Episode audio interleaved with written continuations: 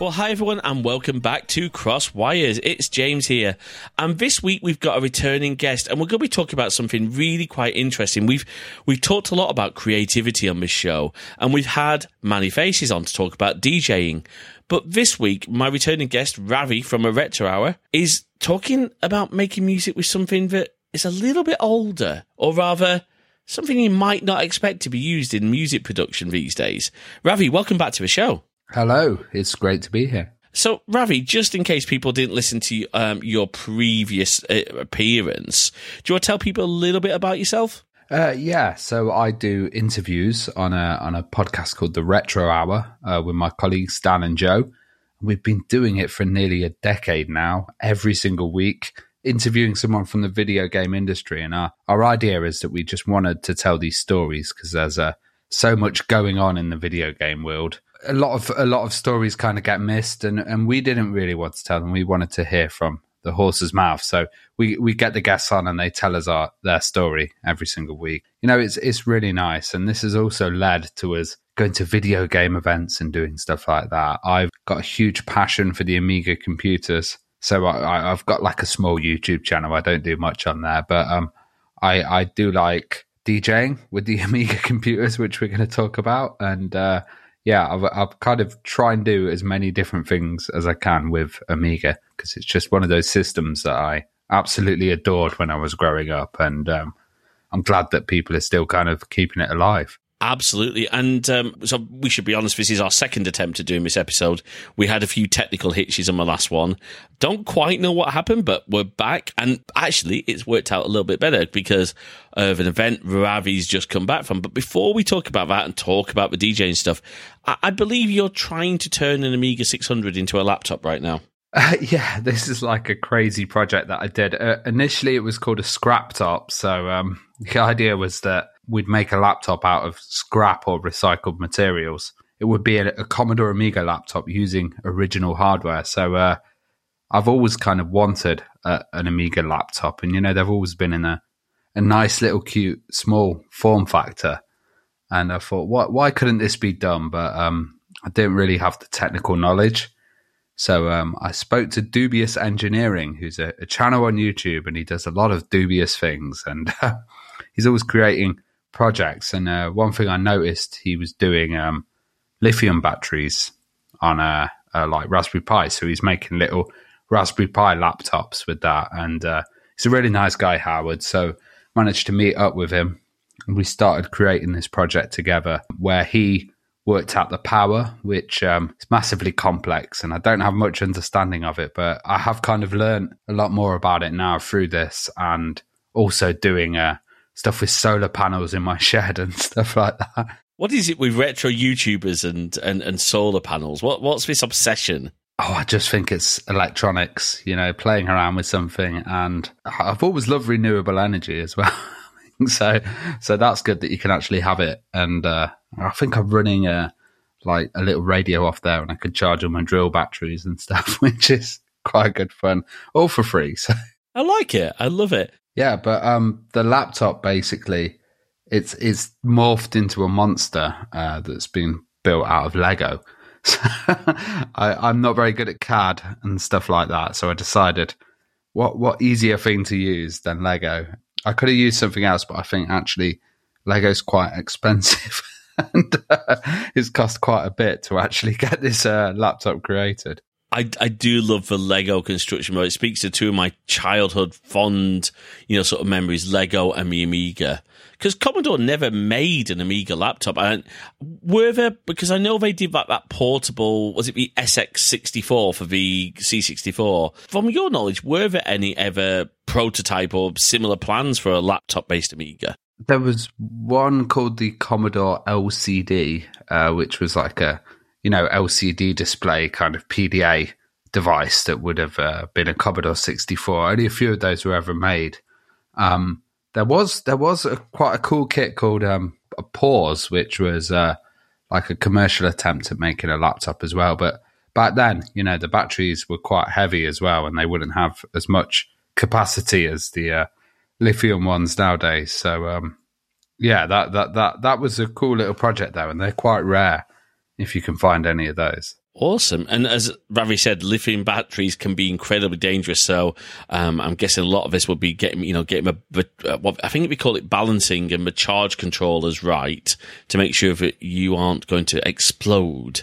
Yeah, that's that's a risk that can happen. I, I do actually remember another one, which was uh, I used to go to a local Amiga shop back in the days, and uh, a guy called Simon Archer came in, and he'd created an Amiga laptop, and that was a bit of inspiration again, and that was that was still powered though, but it was in a kind of laptop form factor. Yeah, Howard Howard's made it safe basically uh, with battery management units and stuff like that. We've had a few smoking batteries sometimes. um, those days are kind of gone. Now we've added the uh, battery management in there. Excellent, excellent. Well, thank you, Ravi. I'm looking forward to seeing that when it's all completed, and uh, I'm sure you're going to be making quite a fuss of that on on YouTube and uh, at various events. So there we go. So let's talk about music and Amiga. Now, when you think of 80s and 90s computers, uh, is it fair to say that most people, when they think of music production, don't think of the Amiga, but instead think of the Atari ST because of its MIDI capabilities?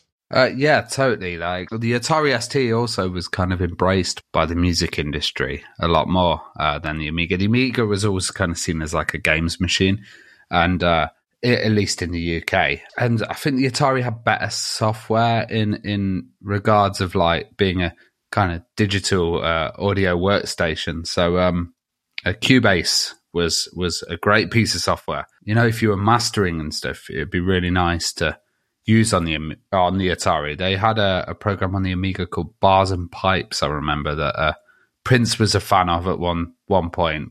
That was if you were all going down that kind of MIDI based route. Um, the route that I liked to go down was the uh, kind of a tracker route, which um, was totally different to the MIDI stuff. But you could also use MIDI instruments to trigger samples in the tracker. Yeah, I, I, I've always loved working in that way, and it's also because you know, I've learned these uh, other ways of making music through sequences and stuff, and I've never really got on with it. I've always just stuck to the tracker. For those of our listeners who maybe don't understand the term tracker, because I, I have a vague idea from, from obviously seeing you DJ on a few streams, but what is a tracker? How, uh, what are the components of that in terms of, uh, of then putting out music? Because it's, it's much more modular than say, a WAV file or something like that. Is that fair? Yeah, definitely. So um, it would work with certain music formats. So um, .mod was uh, obviously what one of the biggest ones, but then there were later ones like .xm and stuff, which were on the PC, and they they'd enable more um, channels to be in the music tracker. And the tracker itself is kind of a it, it was like a sequencer, but um, it, it worked in blocks. So you'd have uh, blocks, and the notation would be put in the blocks, and you'd have separate channels. So on the Amiga, it was like four channels, and uh, there were some famous pieces of software like Pro Tracker, Noise Tracker. I think was one of the first ones. There was all different types of things that you could do with trackers as well. So not only could you put in um, notes and instruments, uh, you could put samples in there as well. And you could also do stuff like there's crazy commands that have been found nowadays. Like there's a reverse command. So you can actually send the tracker backwards and do like scratching effects on it and stuff. There's also uh, another one where people have now started doing tracker art. So um, if you look at the tracker, it looks a lot like the Matrix with kind of falling letters and stuff. People have now built animations inside some of the songs. Uh, so when you're kind of playing them, there'll be like a like a demo or a, a kind of video going on inside the tracker. is is pretty amazing, and uh, also like there were certain tricks and stuff because of the limitations of the chip with the Amiga. You know, four channels suited it, but um, there was another format called MED later on where uh, you know it increased the number of channels and it would do stuff like run at half the speed and stuff like that to basically get more sound out of the uh, limitations of the audio chip. But once that was removed, trackers uh, kind of became a, a, thing to, you know, just be a bit nostalgic about and uh, like look back. Like there's a great one called OpenMPT, I think it is at the moment, that's available for Windows. And you can compose in that and then send it out to the Amiga or, you know, have the ability to convert your samples and stuff. Amazing. And for yourself, Ravi, what, what got you into um, you know, sort of making music. Because when, uh, you know, when I've seen you did, you've got a, a, wonderful little setup. You're, correct me if I'm wrong, you're using two A600s with yeah. um, little little monitors and um, uh, audio outputs into just like a standard DJ mixer. Yeah. So, well, initially when I grew up, I was in an area that was very kind of wild. So um, I, I, lived in quite a poor area in the city, and um, we'd have a local park, and that park basically they would hold raves on there every night and uh, uh, well every weekend and the council wouldn't be able to do anything. So they'd just get a sound system drive a truck onto the park and uh, just start a big party. And if the police came then uh, there'd be a big riot. So they'd just leave them to it. And uh, when i was a kid i'd basically have this kind of you know, influence of rave and dance music. There was a lot of pirate radios around as well. We'd spend most of the time listening to pirate radio or trying to get on the pirate radio. So that whole DJ culture, like stemming from like Jamaican sound systems into into rave and drum and bass and stuff, uh, was kind of like built into me as a kid. There'd also be a lot of warehouse parties in the areas that I was at, uh, free parties they call them, and that would just be on an industrial estate, a huge party with like 300 people in a warehouse that would just pop up randomly, and they were often better to go to than the uh, ones in the city centre. So yeah, that was really good when I was kind of growing up at that time period, and that really got me into the music. But also, I was uh, sitting at home listening to Amiga music as well, and some of the Amiga music was very kind of ravey dance based, but um, some of it also was very fantasy based, and there was some amazing Amiga musicians like uh, Tim Wright, um, Allister Brimble, uh, Bjorn Lynne as well, uh, Doctor Awesome. There was uh, guys like Slayer as well. A lot of the demo scene um, musicians used to really be into, and of course, getting those cracktros on those discs. Oh yes, when you put them in, yeah, and heard that crack music that that would like identify the uh, piracy group and and kind of it would give them an image, you know, like Razor one nine one one was one, Melon Designs as well, uh, Lemon Designs even they called themselves Melon at some point. it was it was good fun, uh,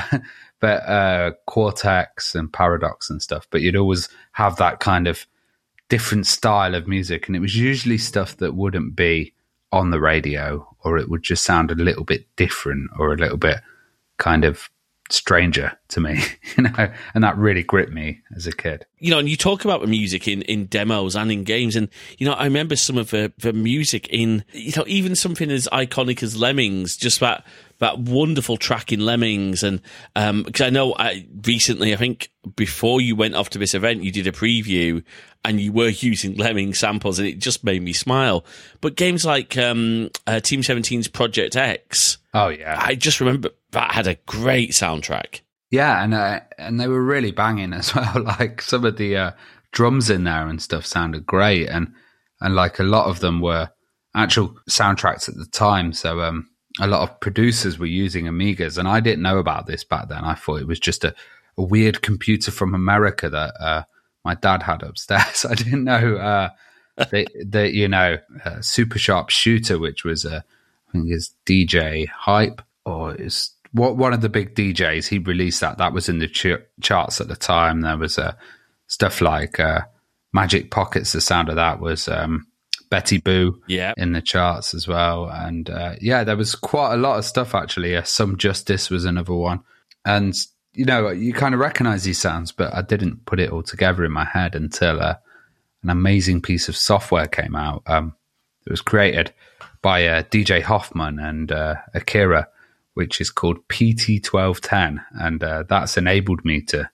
DJ with the uh, Amiga 600s. And that's a very clear homage to the Technics 1210 decks, but are the uh, is it are they still? I mean, still uh, to this day, probably the gold standard of DJ decks. Yeah, so everybody, literally, even back in those raves and stuff, they would be all after the Technics uh, SL1210 Mark II which was like the prime kind of DJ equipment because there was a difference with DJ decks where you had a um, belt drive where it was ran by a belt or direct drive, and direct drive was really it was it was built in, it was mechanical rather than on a belt that could slip and cause like flutter and. Uh, the, the, the yeah SL twelve tens were like the prime item. I remember, you know, they were so strong people would stand on them and stuff. Like you wow. you could take them to any event and uh, they wouldn't get ruined. And that would be like your kit for life. It would be like having that car that never fails or or something like that. So uh, having that homage to uh, the 1210 decks in the software name is is uh, really good. Yeah. So walk us through a little bit of a, of a setup from a you know from both the hardware and the software side. I mean, let's start with the hardware because, you know, when you're setting up, you obviously don't have huge CRTs and set up there. What, how do you rig everything up for a, for a set? So, um, I've got the two Amiga 600s and because the 600s were uh, a bit cost cutting by Commodore, the 1200s tend to sound a bit nicer.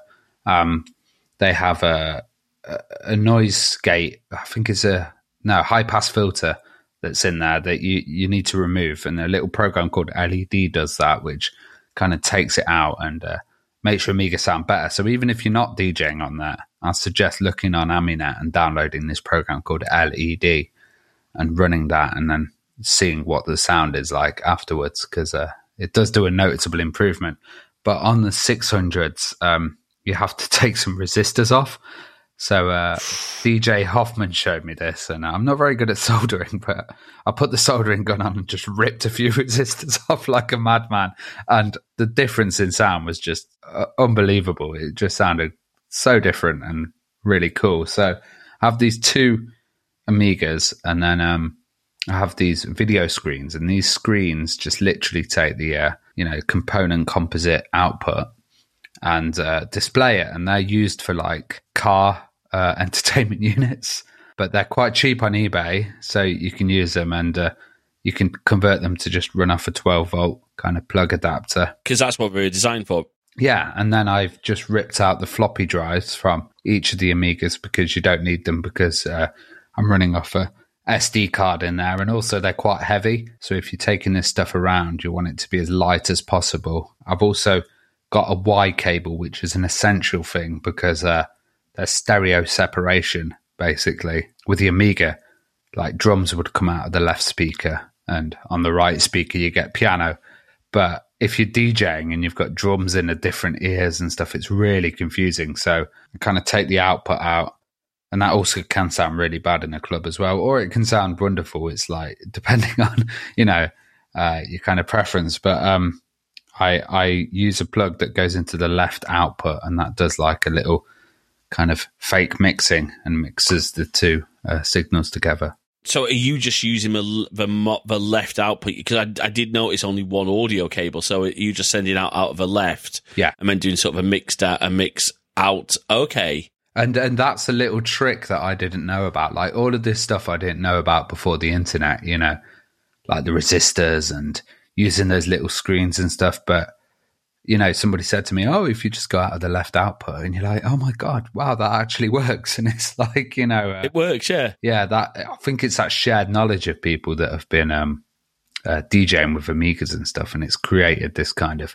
standard setup you can have now. So um, I was DJing with DJ Hoffman recently, and uh, mm. I just bought my decks and it was exactly the same setup as his. Nice. You know, so we could just work, go on each other's without even thinking um, and it just felt comfortable, which is good. That's good. And and of course, this then I guess leads me from a hardware point of view to my next question because if you're just using me uh, apart from a resistor mod, of course. But if you're just using the audio output and the composite output, you don't need to do any HDMI mods. You, you know, obviously taking out the floppy drive. You, you, correct me if I'm wrong. You're not putting a Gotek back in its place. You're just leaving it empty yeah. and using the SD card. I'm guessing SD to some form of IDE adapter. That's exactly it. Yeah, SD to IDE. Uh, you can use uh, uh, a few things that Hoffman's shown me, which is um, uh, using a PMCIA. I always get this wrong. Uh, the the card at the Oh, start. PCM, PCMCIA. yeah, that's it. Uh, where you could put a compact flash in there, and then you can load the tunes via compact flash, so you won't even need to open the Amiga. And that's really good because he just turned up with two compact flashes and then just put them in my Amigas, and straight away that worked. That's that's an interesting point. Another thing is uh, is two megabytes of chip RAM. That's all we have in it. And um, I was loading it, so I, I'm not very good with startup sequences, and I was loading it. So Workbench loaded first, and then the program loaded. And the problem with that was Workbench took up a little bit of memory, so I have reduced memory on there. Where Hoffman taught me a way to put it into the startup sequence, so Workbench doesn't even load at all. Um, it just goes straight into the tracker program, and then it's got that full two megabyte of uh, memory to to DJ with. Got you. So j- just like back in the DOS days, we would have to spend hours setting up our config ex- config.sys and autoexec.bat to squeeze out that that t- that extra couple of k for um oh, was it conventional memory when certain games needed like I think like Wing Commander 3 needed like 600k and if you got your sequence right you could squeeze it out while still having your CD-ROM drivers still having your mouse driver Exactly that, exactly that, yeah. And it's like by skipping loading the workbench, you're just going in there and maximizing what you can get. And I didn't know about that, and that was that was really a, a kind of bonus. Yeah, and there's all kinds of like little tricks and stuff like that that really help. And a lot of these have come from you know the demo scene, and also from these people that would make crack music that had to fit on a disc that already had a full game on it, already had a full, a full kind of you know program on there. that's the point yeah a small, small amount of kilobytes to actually make a make a song. You know, Because what were the Amiga floppy drives? Were the 800Ks? it's 880. Uh, yeah, because it was it was double density rather than a high density. Right. So for those who aren't familiar with floppy drives, in this particular generation, we talk three and a half inch floppies, uh, double density be 880, high density uh, or HD, no, not high Yeah. definition. High density is one what you would associate with a 1.44 meg floppy. I mean, I think there there are more. You know, there's like uh, you can get two point odd meg floppies, but the Amiga was 880, and think about that, folks. Yeah, 880k. Like, hang on one second. Let me just look at something really quick. I want to just see. Yeah, so a screenshot of my Mac's desktop is about 600 and odd k. That's just one JPEG image, uh, one PNG image, and people were fitting games. it was such a nightmare as well because uh, that format of disc as well started to become less and less popular. So you'd actually have to go out and search for the double densities. And there was a program called CrossDOS as well, which meant that you could read MS DOS floppy disks um, on your Amiga, but also you'd only you, you'd be like limited to the size that you could read as well. So you'd have to try and work out how to get like a 1.44 and cram it all into that uh, that that area. So yeah, lots of compression and stuff like that, or splitting discs and uh, all of that kind of nonsense. Well, that's that's why Amiga games came on so many discs. yeah, yeah. Twelve discs for Monkey Island was uh, one. I think yeah, Monkey Island 2. Yeah.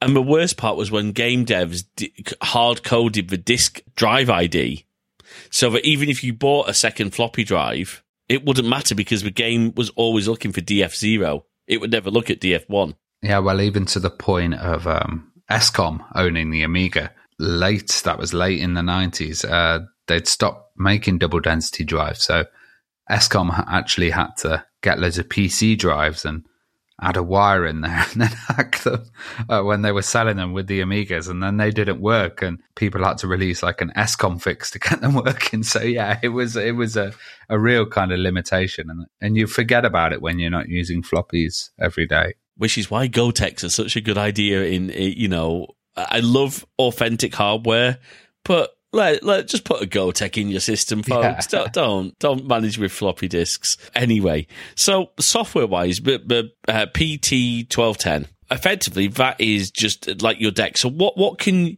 because you've got yours all mapped out with keyboard commands. How does how does it work actually DJing off of, off this software? So it, it works like uh, it's, it's, it's following the standard principles of uh, DJing. So it's kind of like you know you have your two different beats per minute, and that's really important because older trackers would usually do tempo instead of beats per minute. So uh, you're able to change the beats per minute and uh, that, then match them.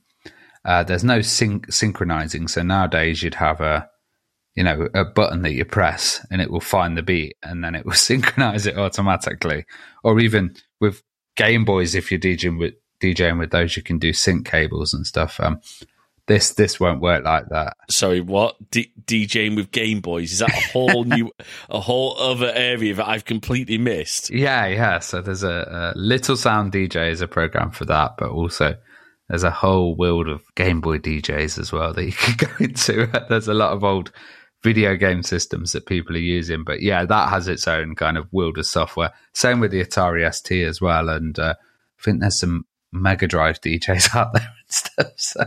Oh, that I would love. To, I would love to see a couple of old Mega Drive. Now, here's as one quick aside: if you were going to be a Mega Drive DJ, would you want to be there with the Mega Drive Mark One, the original, or would you rather be out with Mark Twos? I'd, I'd, I'd, have a Mark One, but I'd attach it like a guitar because of that, like guitar-y Mega Drive kind of grungy sound. I love it. So sorry, Ravi. Carry, carry on because this is yeah. this is honestly really fascinating. Thank you so much. It's all right. Um, so so those Game Boy DJs tend to dominate the whole DJ scene as well. So if you check them out, uh, you know the chip tune scene. There's a lot lot of really talented Game Boy DJs. Uh, Harley likes music is one of my favorite. But the um, 1210, it, it, works in a unique way. Being a tracker, um, you've got four channels in there, so you can turn them on and off with some of the buttons, which is really useful. Being able to kind of, you know, take the drums out of one and then bring them into the other and mix like that. Um, it's also got looping functions. So with the um, way that mods work, they, they they work in a block, and then a block, or or otherwise known as a pattern, is sequenced.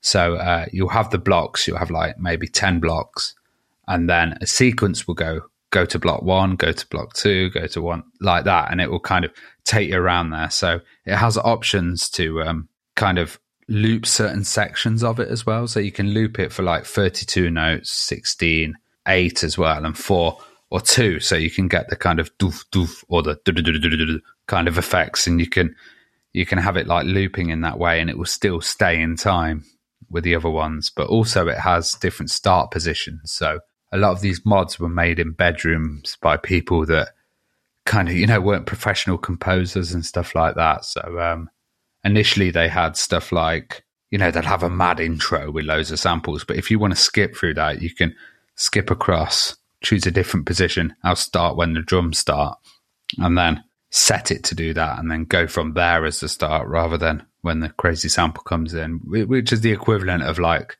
lifting the needle on a record and then dropping it in at the right kind of position. But much more precise. Yeah, and, and that's another thing, much more precise. So I mentioned that you can get Flutter and Wow and stuff like that on the um, vinyl records because, you know, they're analog and they're moving like this. This is digital, so it sticks to the signal. So once you do get using it, it will stick in the pattern, it will repeat. And that that is a lot easier for me. You know, DJing, we used to have this thing where you'd have to have your finger pushed on it at a certain point if you had some not very good DJ decks, just to kind of keep it consistent. You'd be like pushing wow. it along and kind of, you know, uh, uh, applying a bit of even pressure throughout um, to, to, to get it going. And if it sounded slower, you'd increase the pressure on your finger. like, yeah, there was all little techniques like that. Yeah, and uh, you can also do stuff like bumping up the BPM. So if it's out of if it's out of sync, if if it feels a bit slower, you can just really quickly hit high on the BPM and then go low again, and it will just move on a little bit, and uh, that really helps when you're like mixing and stuff. That's really cool. And now I'm getting the impression, but one of the reasons you got the blocks from a sequence. So, say for example, you've got a block which is a particular drum beat, for example, a particular sample of a drum or a vocal sample yeah. and you want to then reuse that in say say the chorus of, I'm thinking, you know, from a traditional song arrangement point of view, you've got a few samples using the chorus. Yeah, so those those would be channels. Those would be channels. So the block Oh, okay. has four channels. So one of the channels would Right. be the uh, drum beat. Yeah. Oh, okay. But let's say, for example, you're going to reuse that whole block in the chorus. That's in the sequence, but the block's only been stored once. Yeah, yeah. So it could it could like be only used once, but you can say repeat that one, you know, on a loop constantly, and then bring it in or out, or you can extend tunes in that kind of way. That's what I'm thinking, which means you can fit more music runtime into a single mod file because you can repeat and reuse stuff. Whereas, you know, a, a traditional, you know, I say traditional, a WAV record, a wave recording, be that a wave or be that an MP3, the whole song takes up the whole song. Does that make sense in terms of file storage? Like, Yeah, so so like I've got some that are really long, some mods that have like 20 or 30 blocks in them and they'll keep going or I've got some ones that have 4. But if I'm playing with the 4 one and I'm taking notes in and out and I'm fiddling about with it and stuff, I can make it sound like it's a lot bigger or a lot longer, which is quite a good advantage. Because that, and that's where, as you said, the flexibility comes where you're able to manipulate, you know, the channels, things that you can't do with, you know, a traditional vinyl record. I know you could maybe EQ out some stuff to bring out, you know, to lower frequencies, but you can't take out, you know, individual samples or individual channels. Um, I think I, I remember vividly one time helping out at a school assembly, and one of the French teachers came running in, and this guy won't be too nasty to him in, in case he's ever listening. I doubt, I doubt he will be, but he, he was um, a very passionate man, and he wanted his year sevens to sing Jingle Bells in French. Five minutes before the assembly is about to start, he brings in a cassette tape that had the song on it, and comes in and says, "Guys." Need you to take the lyrics off of this. And we're like, pardon me? Like, we've got five minutes before. How exactly do you expect us to do that, sir? He's like, just do it. And stormed off out. And of course, what we're trying to do is take off the EQ on. So we we said, okay, we're not we're going to put this on a sep. We actually got like one of you know you know those old school cassette players that we used for oral like oral tests. Yeah, yeah. We got one of those and plugged that into a separate channel so we didn't mess with the rest of the EQ for the other people's cassettes because, of course, everyone brought stuff in on cassettes. And when we tried to EQ, like we took a bit of a mid out, bit of a high out to try and get with vocals, it didn't work, which was a good thing because not one of those year sevens was singing. They started at the front of the stage. By the end of that, that song, I honestly, I think we lost about five year sevens behind the curtain at the back of the stage because we kept backing up and backing up. None of them wanted to be there. But, but of course, if he'd, you know, got his jingle bells in French mod, on a, yeah. in a mod file, It's it's like there was some there, there was some like older examples of stuff like that. Like I remember I used to listen to the Beatles records, and I used to have well, I've still got them like the mono pressings, oh yes, yeah. and on those, you know, you'd have the vocals in the right speaker, and then everything else in the left. Yeah, and there is a modern uh, kind of version of that form. It's called stems, and um, that's one with lots of different instruments, but it's kind of like the equivalent of a music studio with like a 24 channel mixer or something, but Mm. before the mix downs happened. So you've So got actually all- in, pro- in production, yeah. yeah, yeah, you've got all the elements, and that's how I kind of see mods. Um, it's like before the mix down actually happened, you know. Oh, I like that point of view. Yeah, it's the it is the raw performance on each separate channel, and then the fi- the output that comes into your DJ decks is Yeah. the mix down. Is that? Yeah, and they they used to call it the bounce as well for some. I'm gonna bounce. I never this. understood that yeah. term because Neither, neither did I. Yeah. um, I think even oh, I can't remember. It was like um, Logic. I think still uses that term. Yeah, audio logic. Yeah, I was trained on that for a bit because I worked in theatre and I did a lot of um, like uh, I was a sound gen- engineer for my professional uh, work as well, and like bounce was always one thing that, that I was saying. Just I would never get that kind of connection. Yeah, maybe there's a reason for it. There must be. You know what? If if anyone out there, uh, you know, works in that space, works in the um, sound engineering and production space, particularly those, you know, the big DAWs like Logic and music production tools, and you know what bounce means, please send over an email to podcast at crossedwires.net and we will absolutely put it into the show notes description. Hang on a second. The show will be out. We'll, we'll, we'll, we'll do something with it. We'll, we'll make a fuss, uh, uh, you know, we'll add it we'll just make sure it's highlighted. But and thank you, yeah. Or you can comment on the episode. So there you go. Ravi, what do you find? So I mean, it, it works well. What have been some of your I mean, we absolutely want to talk about Amiga 37 before we wrap up, but what to before Amiga 37? What have been some of your favorite experiences taking that kit out, doing DJs? I know, for example, you've done stuff with Neil at RMC Retro before. Yeah, that that was awesome. Like doing a, a like live DJ set. I do a lot of that as mainly practice. You know, kind of just do it live and then chat to people and stuff, and I could play with some new tunes and stuff like that. But what I love to do is go out and uh, it's always really nerve wracking, like going out kind of performing.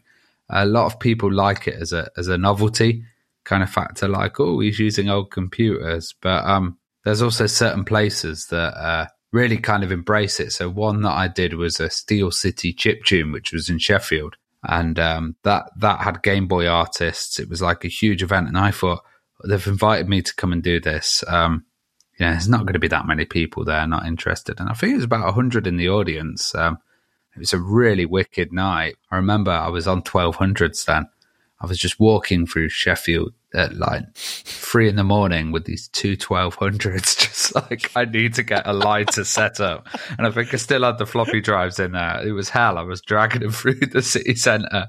Uh, I think there were goths everywhere and so it was like, yeah, you must have got some incredible looks from people. I did just like, what the hell, you know? And especially when a lot of DJs uh, turn up with just a USB stick nowadays, you know, and you're dragging all this equipment around. Um, another one that I did was um, DJ Yoda, who's a huge hip hop DJ. And that was a really cool gig. He did a hip hop set. I did like a mad jungle one before, and uh, I was so nervous before that one, really nervous. But uh, then a recent one that I've started doing, like I, I think the the problem with the nerves was I wasn't as trusting as with the kit. Now I've worked the kit out more. It's it's a lot more kind of relaxing, and you can just get on with it. But you know, when you first start, you're like, "Oh, what if this breaks? What if I'm in the middle of it soldering?" Um, but uh, yeah. hold on, folks. You should take a quick solder break here. Yeah, exactly. Yeah. Oh, guru meditation pops up, or something like that. Oh wow! I, I, the good thing about performing is as well, you can get a video output and put it on screens as well, which is a weird thing as well because you know when you usually watch a DJ, you don't usually see what they're doing. No. Where like if you've got a video output, so I just use a splitter cable on the uh, composite out and then put that into a projector when you do that, everyone can see what you're doing exactly, what what the next tune is, and it adds a different kind of dynamic. I like that. Yeah, it's weird. It's like a different way of kind of doing it. And like people like at the chip events and stuff, they'll be like, ah, he's doing that, he's doing that. Other people, they're just like, it's the Matrix. like, you know, it just looks, uh, looks crazy to them. But, um, Another one I did recently was amazing, actually. It was a horror film festival, independent horror film festival in the woods.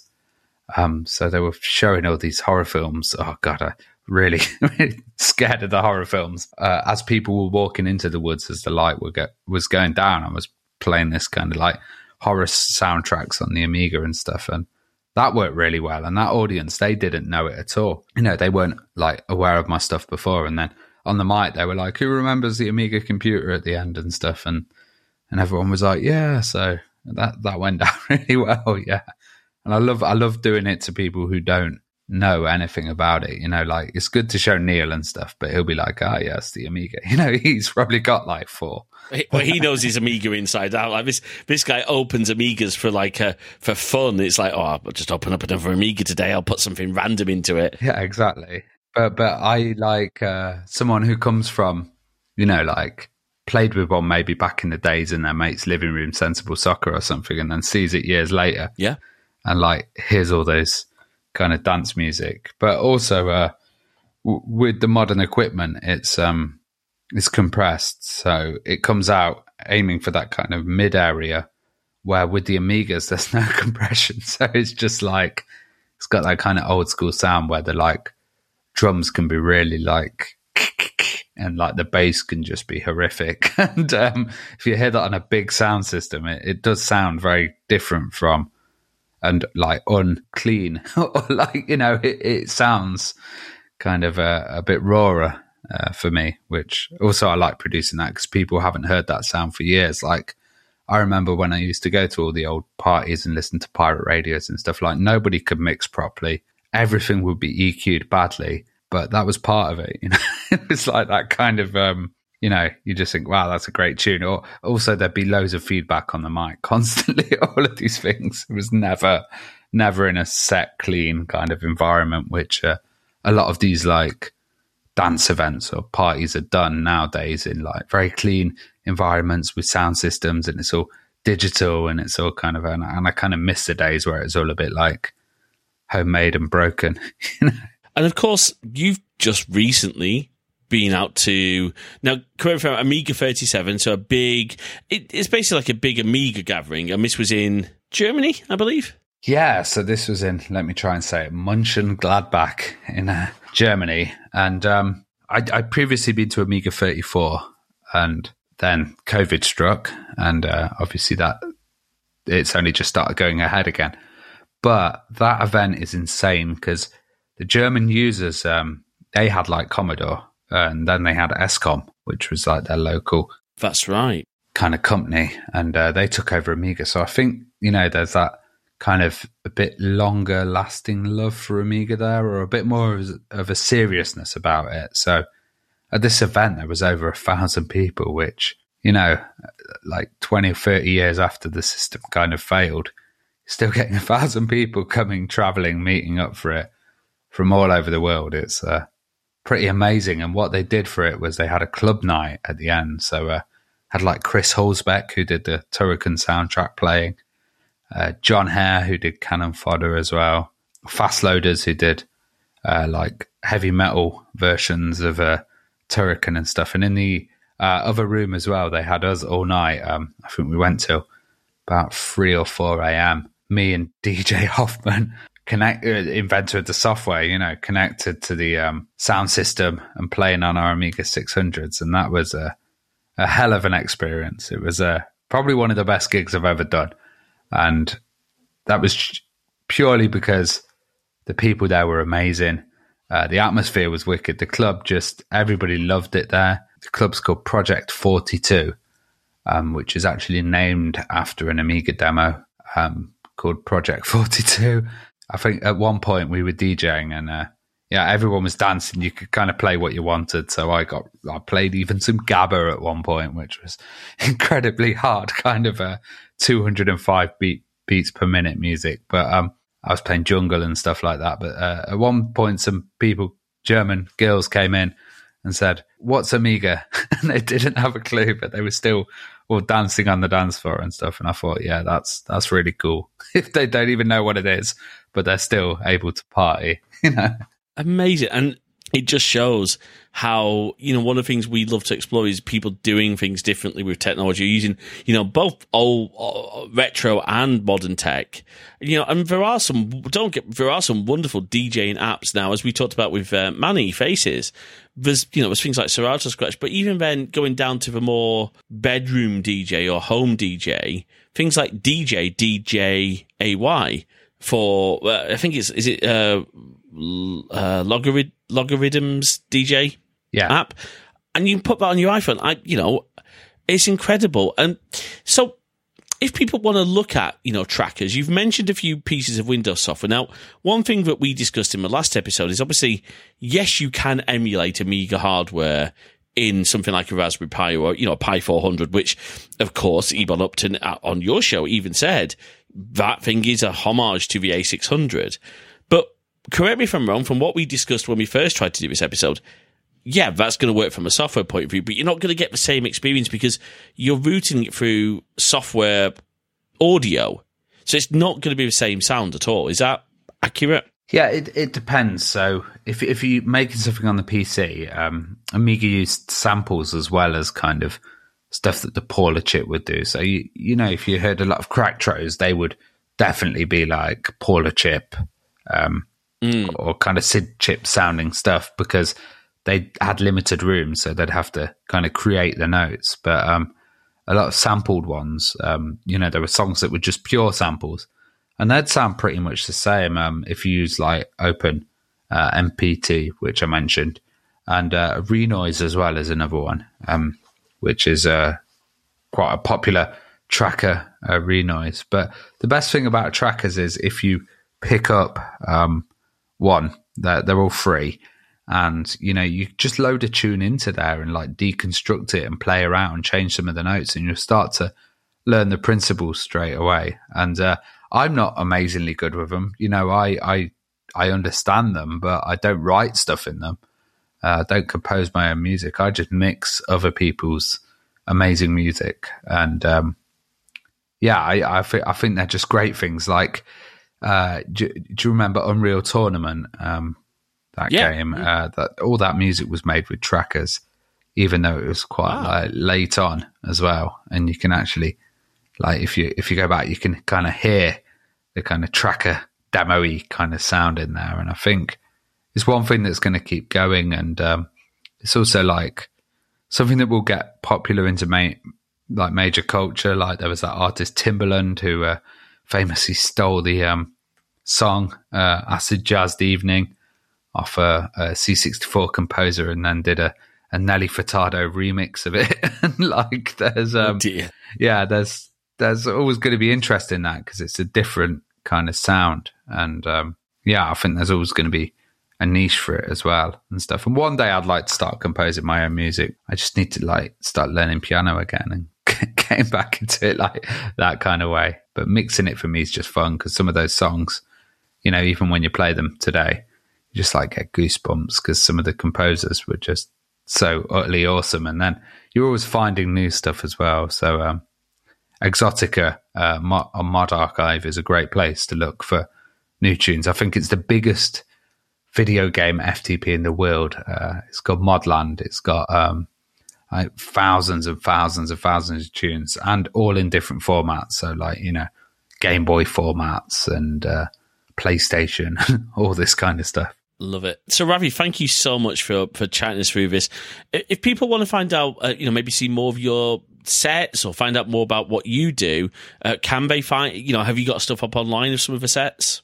Uh, yeah, so um, I've got tons of DJ sets on my YouTube channel actually, um, and they're mainly me kind of just practicing at home and playing around. Um, but there's some pretty fun, fun stuff in that, and I always try and do like a different genre or format of sound. I was I was doing that for a while, but now I'm just kind of like play tunes that I enjoy and just have a laugh and uh, yeah, that kind of stuff. Um, yeah, you can check that out on YouTube. So that's just Ravi Abbott, and you can also check out uh, Retro Ravi on Twitter as well, where I'll be posting links as well. Excellent. Ravi, thank you so much. And um, yeah, it's been a pleasure. Thanks for listening to this episode of Crossed Wires. We hope you've enjoyed our discussion and we'd love to hear your thoughts. So please drop us a note over to podcast at crossedwires.net. You can also drop us a comment on the post, or if you're a good pod user, why not start a discussion there too? Make sure you follow us on Twitter at CrosswiresMG, and of course, you can find the show in all the good podcast apps and all the really bad ones too. If you'd like to check out more of our content, head on over to crossedwires.net slash YouTube for all our videos and keep an eye on our Twitch channel at crossedwires.net slash live for our upcoming streams. If you like what you heard, please do drop a review in your podcast directory of choice. It really does help spread the word about the show. And of course, if you can spare even the smallest amount of financial support, we'd be incredibly grateful. You can support us at ko-fi.com slash crossedwires. That is ko-fi.com slash crossedwires. Until next time, thanks for listening.